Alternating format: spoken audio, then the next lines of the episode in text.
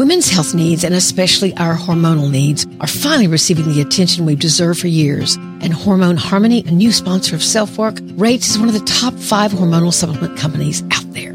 If you're a young woman struggling with that week before your period when moods can be all over the place, and I certainly don't miss that, or older when you're so glad menopause is here, but if you're like me, you sometimes stare at yourself in the mirror and ask, where did I go? Hormone Harmony has become a phenomenon. Women cannot stop talking about it on social media, and a bottle of Hormone Harmony is sold every 24 seconds. Basically, if you breathe in and out slowly twice, that's the amount of time it takes for one more woman to understand she can reach out for help, no matter what her age, through Hormone Harmony. For a limited time, you can get 15% off your entire first order at happymammoth.com. Just use the code SELFWORK at checkout. That's happymammoth.com and use the code SELFWORK for 15% off today.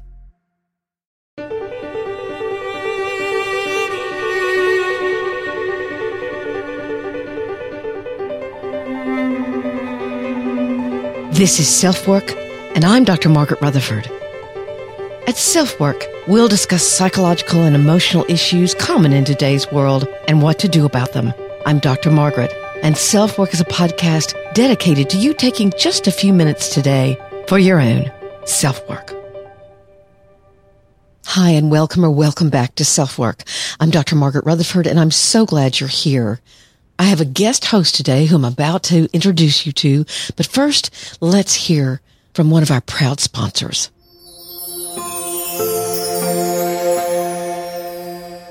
Twenty twenty two is ending, which was a hard year for many, as they're trying to heal from the impact of the pandemic. And now we're welcoming 2023 with more people than ever needing help with anxiety and depression.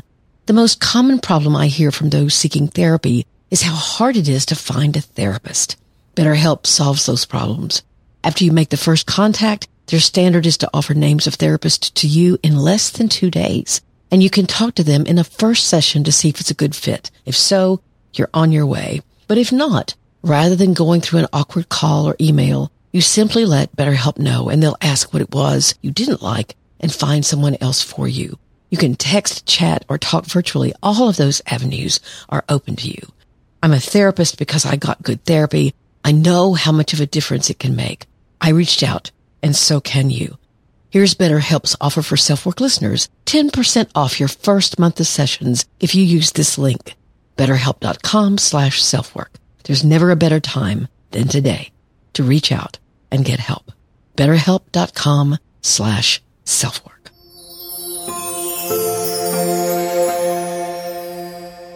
I first met Shauna Springer, or Doc Springer, as her military clients call her, when I interviewed her for one of her own books, Warrior.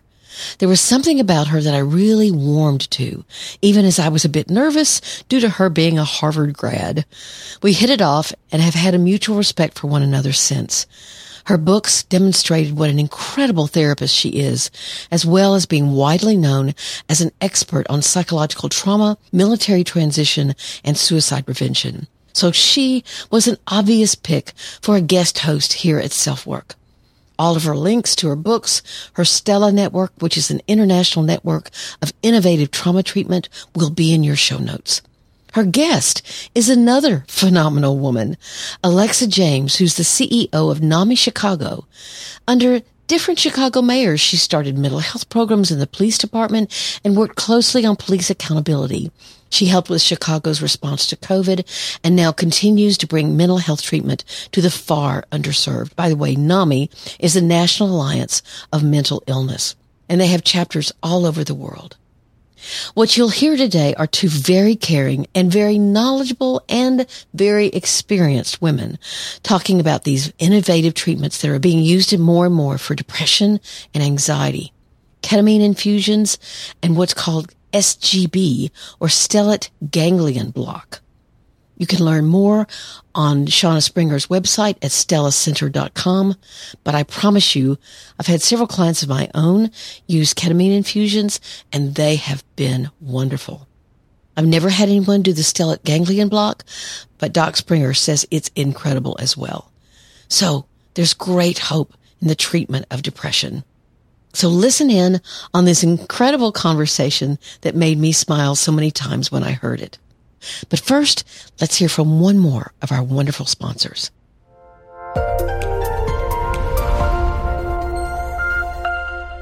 What better time than now to decide that you're going to do something for yourself in 2023 that will only add to your sense of well-being, where you can begin every single day with an act of true self-care, not a bubble bath, not even a therapy session, but by drinking one glass full of 75 high quality minerals, vitamins, probiotics, adaptogens, and whole food source superfoods, which support everything from your gut to your immune system to your energy level.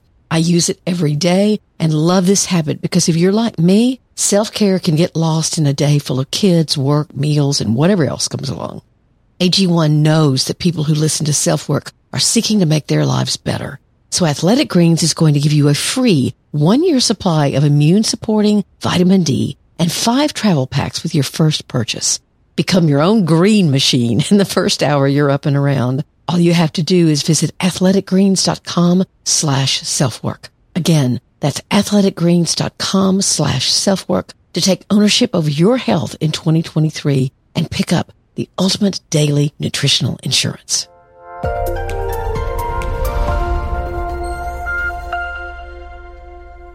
So I want to introduce Doc Shauna Springer as my guest host and her guest, Alexa James.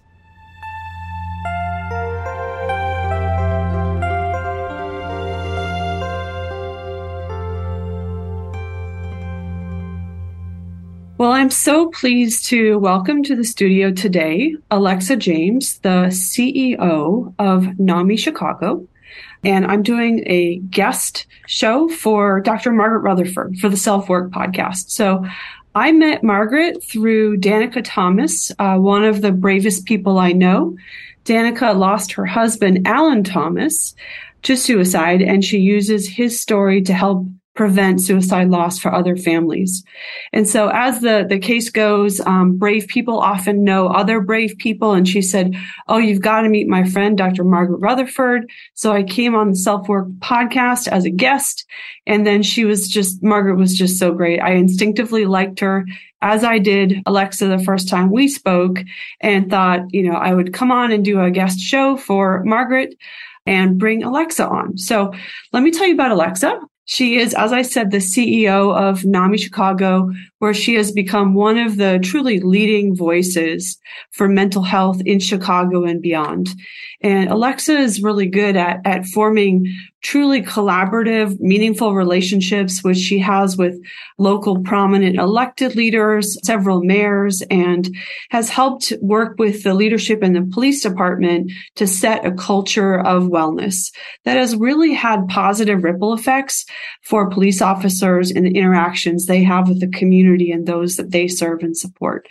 Alexa's a, a regular high profile guest in Chicago media who has made contributions to Chicago Tonight and Chicago Tribune. And most of all, she's an innovator who believes in courage and compassion as paths to healing mental health challenges for all people. NAMI serves such a wide array of individuals, and I'm excited to have this conversation today with you, Alexa, on Dr. Margaret Rutherford's Self Work podcast. Welcome. Thank you, Dr. Springer. That was a very lovely introduction. I'm happy to be here with you and chat. Yeah. All right. So tell me first to get us going, what are some of NAMI's uh, recent initiatives? What are you all working on now?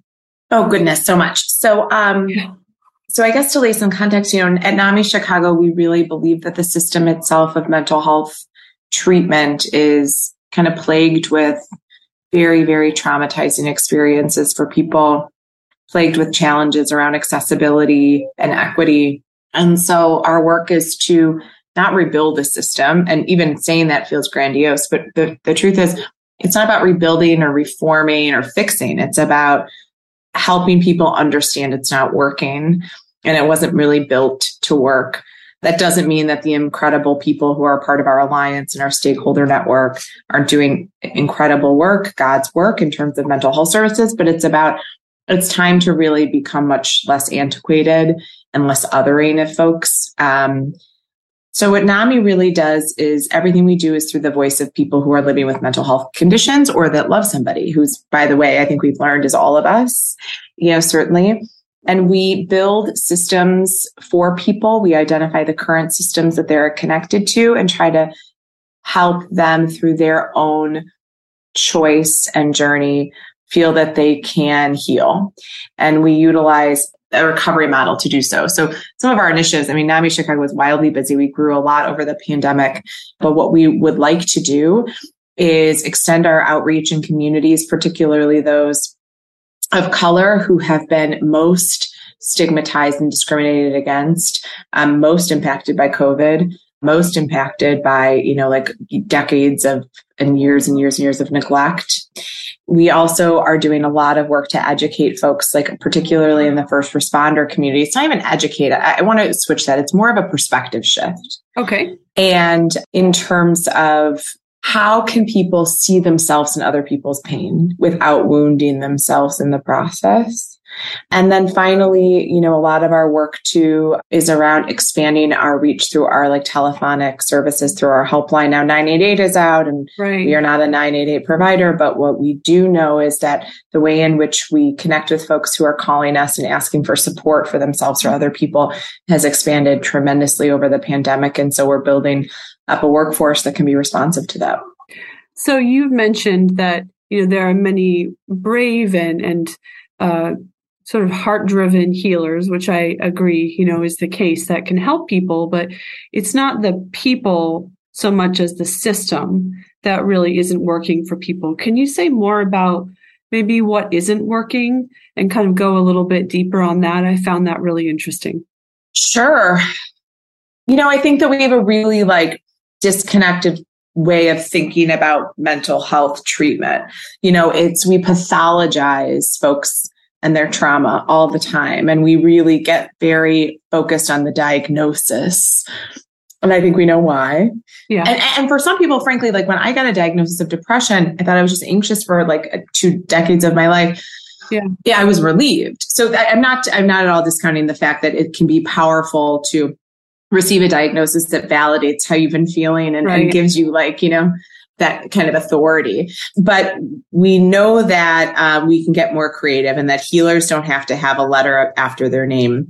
And the, our rigidity that we have worked within with our medical model of mental health care doesn't work for mental health because mental health is condition is not a broken arm. Mental health is around really significant substantive and like scaffolded like approaches to uh, meeting people where they are and helping them consume what feels good for them. And it is completely based on individual yeah. and uh, right? Um and to be tailored to it has to be tailored. meeting and with.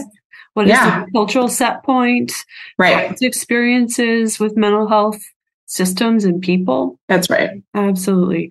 So NAMI is one of the most respected advocates across the country for changing the model of mental health, really bringing forward. I remember when I was at the VA, we worked a lot with NAMI support groups, really for families supporting those who are struggling with uh, mental health challenges and really looking at it from a broader framework. I think NAMI's really been a leader in kind of expanding that framework a bit. But now you've really looked at innovations in treatment. And, you know, as we both know, there are some really exciting things that are developing around, for example, outcomes with ketamine for depression. That's an area that you are familiar with. And I'd love to hear kind of your thoughts on the promise of that and what you've been observing. Yeah. Isn't it sad that like we're thought of to be innovative because we're using an off label med? I mean, like, yeah. Also, you know, when, you know, I'm sure that the listeners here have, have been hearing, particularly if this is your area of interest and you're tuning into this podcast, you're hearing about psychedelics and the usefulness of psychedelics and treatment and brain healing and in conjunction with like a therapeutic process. Now, um, ketamine has been really ketamine given through an IV uh, with, you know, a, a, in a controlled environment um, yeah. with a physician um, or an advanced practitioner has been really helpful for a lot of folks who we have been working with who have, and I'm saying this in quotes, but this like treatment resistant diagnosis. I really don't actually believe in treatment resistant. I think that metabolically we're not testing people well or at all to mm. see like how they, you know, can manage different medications and how they kind of are in conflict in our body or how they play, can play off each other in a better way. Anyway, ketamine's been really helpful for a lot of folks. which is a great opportunity. It's expensive and that's a problem. But there's also other opportunities for us to think about how can we support the psychedelic kind of community knowing that that has been like a really helpful option for a lot of people where other things haven't worked. But frankly, it doesn't also just have to be when other things don't work. This, this doesn't have to be like the 10th step when we're talking about the interventions that you certainly know so much about yeah. too. Yeah, we, we totally agree on that. You know, the, one of the criticisms I have is that some of the most promising things are kind of last resort treatments and you don't have endless opportunities to really engage someone in that process of, of healing, especially around something that has historically been so stigmatized as a mental health challenge. You have a narrow focused window of opportunity to engage someone in that. And so I would like to see people really look at the model of care and say, how do we get the most effective care for people, the most effective relief? And, you know, I think we've both seen sequencing care so that we can address some of those biological symptoms to get the symptoms addressed right up front can really help people. I totally agree. I totally agree. But also like that's that's right. I mean, that's where we think about like discriminatory practices that like yeah. I'm not certainly if you have particular if you have insurance, if you have a Medicaid product, if you know, there's definitely there's no ease of use in the healthcare system. I think whether you have resources or not, but it's certainly more complicated for folks who do not.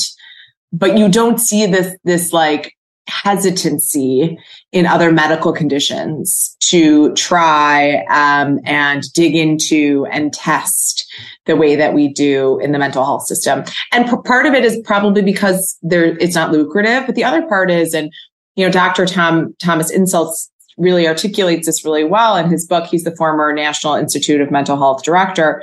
And he talks about the fact that like testing for and doing brain research is so complicated and our mental health is so much more fluid than other disease states. So it's hard for us to like articulate causality yes which yeah. makes it hard for a provider then to dictate treatment options. It can feel like more of a black box i think to the yeah. research community. That's right. But we we see such powerful results. And you know you had talked about the infusion delivery um, which is also kind of a key point that I want to pick up on because uh, right now with ketamine, many of the delivery systems that I've seen advanced are not as well controllable.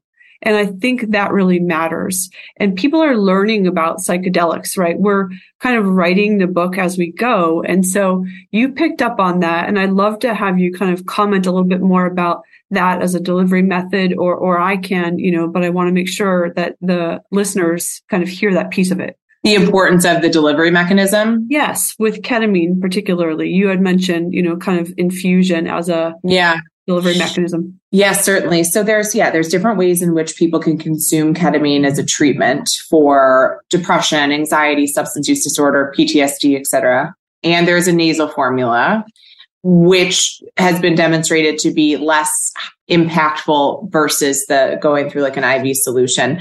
I think that what's really important, however, is just like anything else, when something's working, we seem to, we start to see like predatory practices. So folks who are providing this off label treatment um, in a way that isn't safe or cathartic. And that's really dangerous for many reasons. A, it's a medical procedure. I mean, you are, you are, you cannot drive after, you yeah. are under. It is a tranquilizer. I mean, it is, and you really need somebody to be watching you. And when I personally got my treatments, I felt really safe and secure and very, um, I was monitored um, in terms of like being connected to things, but also on like almost like a baby monitor being watched. Yeah. It's also really important because when people do have bad experiences in treatment of any kind, they don't go back. That's right. They don't trust the system and they do not return generally. I know that's a huge generalization to make, but we, we know that to be true from research. And so we don't want to disrupt anybody's opportunity when they're help seeking to continue help seeking um, for their mental health. That's exactly right. That's what I was saying about that narrow window of opportunity. We have to get it right and give them something that's effective and efficient. Um, and we don't have endless opportunities to, to do that. I mean, certainly, you know, the worst I've seen of it is sometimes in California, ketamine being treated like marijuana, where it can be delivered to your house and wow. You know, good luck with that kind of thing. in terms of practices that are not recommended. Um, I've heard about uh, with lozenges, people getting high dose lozenges and being told to spit it out of their mouth when they start mm. to feel, you know, sort of too altered without, you know, the the um, monitoring that you know that we're talking about. So I just want to be very clear because my organization, Stella, and your organization, NAMI, our reputation is based on responsible innovation.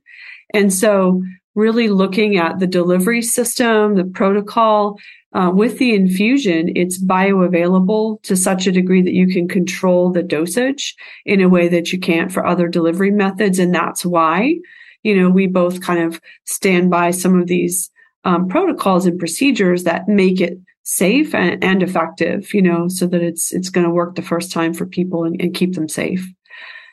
Stellate ganglion block is another, you know, innovation in care that's shown a lot of promise. Can you talk about, you know, your interest in SGB and how you see this treatment playing a role in supporting people in new ways? Yeah, I mean, why not go right to the to the source of the issue and like try to figure out how we can heal again, I mean, anecdotally, I've heard people who have done SGB who have been really um, impacted. I, I think that there's also something to be said about treatment interventions that provide more immediacy in terms of how you feel. Uh-huh. Right. And so yeah. when folks feel better quickly, it's really encouraging and it instills yeah. hope and hope hope lost is really the most dangerous part of all of this right? Yes. no matter where you sit. So it's i think it's interesting. I think it's terrific that it's um, that more people are engaging with the conversation and learning about what it is. Um, and hopefully we can get to a place where the cost isn't prohibitive from folks and that more individuals can uh, start to think about this as an option. I think another block that we have is yeah. referrals from psychiatrists. Okay. Um, you know, there's, a, I think that there is apprehension in the psychiatric community about some of the psychedelics. Understandably, this is not how they were um, taught about it. of how they were yeah, trained. It's a right? yeah, that's right. That's right. Yeah. That's right. So that's something that we too also need to figure out how to continue to change that conversation really hear also from the medical community that that side of the medical community um, about their the, the opportunities that they that they see in these interventions sometimes i get the impression talking to psychiatrists that they're concerned that they'll be painted with kind of the california hippie brush you know if yeah. they advocate for psychedelics Yet we have Mass General Hospital, you know, and other organizations, Harvard Medical School, you know, Johns Hopkins doing major research. that's really promising. And some of the people that are doing that research, I know personally are very conservative, careful, responsible people that you know i called up when i heard about this and said what do you think? You know is this is this safe? Is this going to be a thing? And they said yeah it's really interesting and it's promising. And i know people that have had both with ketamine and with sgb just a single treatment has put them in a very different mind space with mm-hmm. those treatments. Um, right. sometimes you know with ketamine it's six sessions if the trauma runs pretty deep. Sometimes it's just a single session that can really shift the mind state. And what I know we also agree on is that it's not really a standalone, that these treatments work really well with um, traditional modalities. So they're not substitutions for those, but right. are really powerful it, when paired. Can, can you talk about what you've observed about the pairing and the, the value of traditional talk therapy and other therapies with some of these new innovations? Yeah, I mean, I think just like with everything, I mean, I think that so for folks who are listening, you know, has there ever been a moment when you were feeling hopeless? You were maybe feeling like difficult. It was, it's difficult for you to kind of um, see more globally or gain insight into your own stuff, or you are so focused on the symptoms around how you're feeling that you can't kind of get out of that. I mean, that's that's part of the challenge with mental illness. Mental illness in of itself, no matter what the diagnosis is, symptomatically restricts us from healing through practice and coping strategies and talking. Mm-hmm. And so oftentimes actually a med is needed and or helpful or this level of intervention even to be able to then dig into that space yeah because it is painful and it does require like um the ability to not self-loathe you know which yeah. is so free right or right. um you have to be able to like have that space. So I I have found that you know the the really great work happens when they are both when they are married to each other when they're particularly when people are feeling acutely unwell because talk therapy in of itself is fine. It can be very passive. Some people want more direction and and um, in order to um, seek that in order to receive very directive kind of guidance when we're feeling low requires, I think, some openness to that, which can be helpful through this this treatment. I mean, I, you know, listen, I think that I think that therapy is tricky because I think that we don't always ask ask ourselves when we're thinking about that modality. What do we actually want from a seeker? What do we want from a helper? What do what do we need? And they don't always match.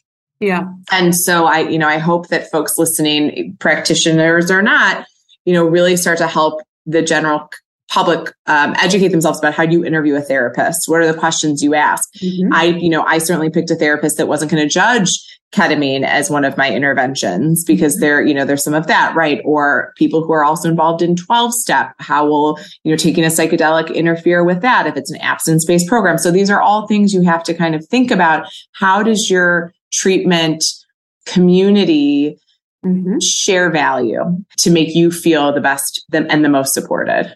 One of the things that depression and anxiety do is they create kind of a tunnel vision. They sort of shrink your life down. And so, so one of the things that I think ketamine can do, for example, is it can really help you, as you kind of put it, step outside yourself and kind of go meta, like look at yourself in the way that you think some of the patients that that I've followed through that treatment have not had uh, you know psilocybin like mushroom type trips at all, but have really felt like they're cognitively fully aware. They're just able to get a perspective on their own situation that kind of diffuses a lot of the overwhelm.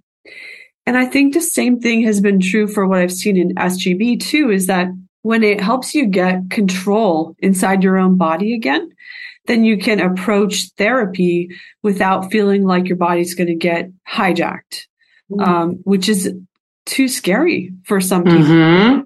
So, so I love what you're saying. And I want to ask you a little bit more about that therapist value match, because that's a really interesting dimension that I, I hadn't thought about, like the degree of openness. What are some other questions that people can ask their providers to see if this is a good fit for me. Yeah, it's so right, right? Um, well, I, first, I think it's having a conversation probably with somebody you trust or yourself. Yep. Journaling or having the conversation about what feels good to me. What am I afraid of? Okay. When can I be vulnerable? Right? All of those things. What um what feels overwhelming to for me to talk about or to bring up? what do I want to work on right now? And then so that you're walking in with your own data, like you're super yeah. self aware and you walk in and when you interview a clinician, you should get 10 minutes of free consult. It is, I think, trickier now because it is so hard to find a clinician without being on like an extensive wait list, but that's what NAMI's here for. We can help you but then asking them similar values. You know, how do you manage this? Mm-hmm. How do you work with somebody who's not quite ready to go back to childhood, whatever? Um, yeah. Tell me your experience with working with clients who are on psychedelics. You may hear someone be like, well, I don't believe in that, so I don't have any, or they've yeah. been really helpful, or I don't know much about it. Which, you know, then I would follow up with, would you be able to, would you be willing to invest some time in learning more about it? Yeah. You know, those are all things you have to remember that this human while your relationship with them is so important to your progress, is working for you. And you should have the best, safest person you can on the other side. And to a point you made earlier, a lot of times people might want more direct feedback, you know, from yes. a therapist. So yes. you can even ask, um, you know, how do you feel about giving direct feedback? Like, do, do you kind of, are you more likely to have a unconditional support and reflective type of, you know, way of working just to give some language to that? Are you more likely to give me direct feedback? You know, if I asked for it, you know, would you give me homework between sessions or like, what do you think is the value of uh, what you do in between sessions, you know, might right. be really important for one person, whereas another is like, I don't have time for that, or I don't mm-hmm. like writing, you know, I don't mm-hmm. want a bunch of journal assignments. So it, it's, you know, it's fine to be bold and really figure out who is this person that you're proposing to heal with. Yeah. Yeah. I totally agree. It's such a, it's such an intimate and important relationship. And what if it's not working out? Let's say that you have a therapist. I think you know, you've probably done some thinking about your five sessions in and you just have that feeling like, not to say that therapy is like dating, but like, you know, when you kind of know and you're like, oh, this isn't a relationship with potential and you know you kind of have to end it. I think a lot of patients, they don't feel empowered to say, this isn't right for me. Could we help them with some language around when your gut is telling me this isn't a good match? What can people do, Alexa, when they're in that space? I love this question because I think as a general community, none of us like to end relationships. Yeah. We, we really, um, hold so much pride and, um, value to longevity of relationships, no matter what they are. Yeah. And, and I think it is incredible, right? When I hear people say, Oh my God, I've been best friends with them since preschool. There's, there's a testament there, right? About the work and the engagement that, that needs to be maintained to fulfill a 60 year old relationship. But I also think we're very apologetic. Okay. And here you have gone in and you've shared all of the things. Yep. You've this huge investment and the feeling of having to start over or whatever it is may feel too overwhelming. And so we sit in it that is not serving you. And it's also not telling you that your own value. Yeah. Therap- I've changed therapists multiple times. I'm not trying to make this about me, but I'm saying as, as somebody who works in this space, it's hard. But it's also because at different times in my life, I diff- I needed different things from a therapeutic relationship. And so when I was getting divorced, I wanted a peer, and, and I don't mean literally a peer, but a woman similar age of mine, also a social worker, two kids, single mom. That felt good for me to have that warmth. And then I transitioned to somebody who had a different perspective around trauma and a man. And I thought that would be good for me. And, you know, so like people, if you're in therapy with the same person for 20 years, amazing. Or, and, you know, ask yourself, would it be helpful for you to have maybe a different discipline or a yeah. different um, type of um, mirror yeah. Are you being challenged in the right way? So Are you being challenged? That's you can right. have different, you know, therapists with different qualities and focus areas for different yes. parts of your, your healing. But let's say that you're five, six sessions in and you have that kind of reluctance to end the relationship. What can people say when it just feels like not a good match? I mean, I can share some words as a therapist um, but I thought you might have some some ideas about that too. So yeah, I'd love to hear from you as a therapist because I think people think we're going to hurt your feelings. Yeah. Okay. Uh, let's switch for a second. Yes. You know, um, I think that the first role of a healer is to be about the patient's growth. So whether or not as a human, you kind of take a step back and go, could I have done something differently? Did I miss something? Like, well, that's what we should be doing, you know, in every session with every patient to get better and better at our jobs. Like it shouldn't be about our ego in the first place. And so it's almost a projective for me if you were to go to a therapist and say, you know, I just, I feel like I need a different approach. Um, yeah. Here's what I need. And see if your therapist is open to influence. I would give them a chance, ask for what you need with clarity. And then if they don't you know, respond and they're not open to influence, they kind of have a perspective that this is my theoretical orientation and this is how I work, then you need to hear that. Like, then maybe that's not the relationship for you. And then I think it's a time to really summon your inner courage and say, you know, I appreciate that there's, you know, different um, therapists that can be helpful for different parts of people's growth. And I feel like you know, I'm, I'm needing something different right now, but I know that you serve, you know, many people really well and I wish you the best, but I'm going to be, you know, looking to transition to a new therapist. I think clarity and just like extending respect to somebody by, you know, speaking truth to them is a way of, of kind of showing respect. So that's my perspective. And if they react, you know, in a sort of uh, personal, they take it personally, then that to me would be a little bit problematic. based on what I think a therapist should be about. What do you think? I think that's totally right. But I think that that, God, I feel like I'm like the doom and gloom today, but I also think that no. that therapists are human too, and that there are some extraordinary, just like any profession, there are some extraordinary clinicians, and there are some clinicians who like um, need a lot of their own support around boundaries and ego. And there's not strong quality assessments, as we know. Yeah. And you are gonna, you, people are gonna have an experience with a therapist where they feel like they, they are not encouraged in that way. Mm-hmm. You know, I mean, I think that we, like, let's also set expectations here that not everybody is going to be, feel safe enough always to like, even bring up the conversation that like I don't think that this is working anymore between the two of us or what you know yeah. and just probably drop off. Yeah. Yeah. I mean, and that is a better option, right? Than yeah. continually yes. seeing somebody that doesn't feel safe. Like if your gut yeah. is telling you this is not right, right, right. helpful at this point. Yeah, I think that's right. And I think that it's okay too to sit down and be like, okay, well, we've been seeing each other for six months or a year, you know, and ask your therapist, like, what does it feel like for what it what would it feel like if I said I want to take a break for a while and see how I'm doing? And maybe even like a little time just to kind of breathe and see and come back and commit to coming back to a conversation can also be helpful. Because sometimes you just um, need to reassess like what you're looking for. And I've had experiences with people who've done that and they've come back a few weeks later to their therapist and said all right this is really what I want to work on. Yeah. I needed like some space and thoughtfulness and or it gives you the chance to put space in the relationship and you know find somebody else um, that's a better fit. And that's yeah. a really nice way to do it. Um, and i guess like everything it depends on the person.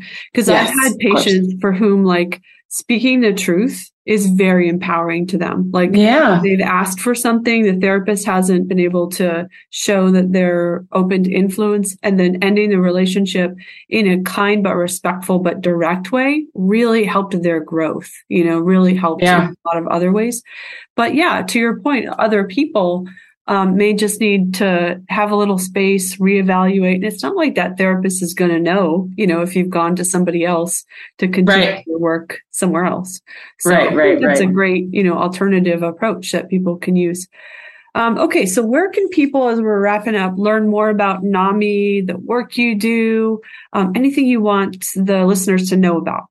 Um, so NAMI is NAMI Chicago is an affiliate of the national organization. So for folks listening in Chicago or beyond, we are a great resource. So NAMIChicago.org. We have a helpline. It's 833 NAMI CHI. And although we operate completely autonomously with our own programs and budget and board, NAMI Chicago does, we really do share the mission of many other NAMI affiliates, of course, which is to get to a place where we can celebrate both mental health and mental illness in this world and you know, really um, support people who are impacted directly. And so that is always come to NAMI. NAMI has support groups that are virtual for families and individuals who are um, living their, you know, life and working towards recovery and a lot of other great educational courses that are offered nationally um, for folks to really try to gain another tool around how they can love themselves and others who are identifying as having a mental health or substance use condition. And yeah, we'd love to hear from you. I mean, everything we do is free here. I, I think that what's really unique about our helpline, that 833 NAMI CHI number is you get to call us and we get to sit on the other line and kind of hold your hand through the journey and link you to resources if that's what you need, or just provide a supportive ear for you, or maybe coach you through some conversations that you want to have with family or colleagues. And as well as you know, utilizing NAMI Chicago to come in and do some corporate wellness training or first responder support as well. Awesome. Awesome. Well, it's been really a pleasure to, to bring you on and have this conversation about everything you're doing with NAMI Chicago and all of the, the promising innovations that, you know, should unfold in the next 10 years. So thank you, Alexa, James, for coming on. It was just such a pleasure. Thanks, Dr. Springer. Appreciate it.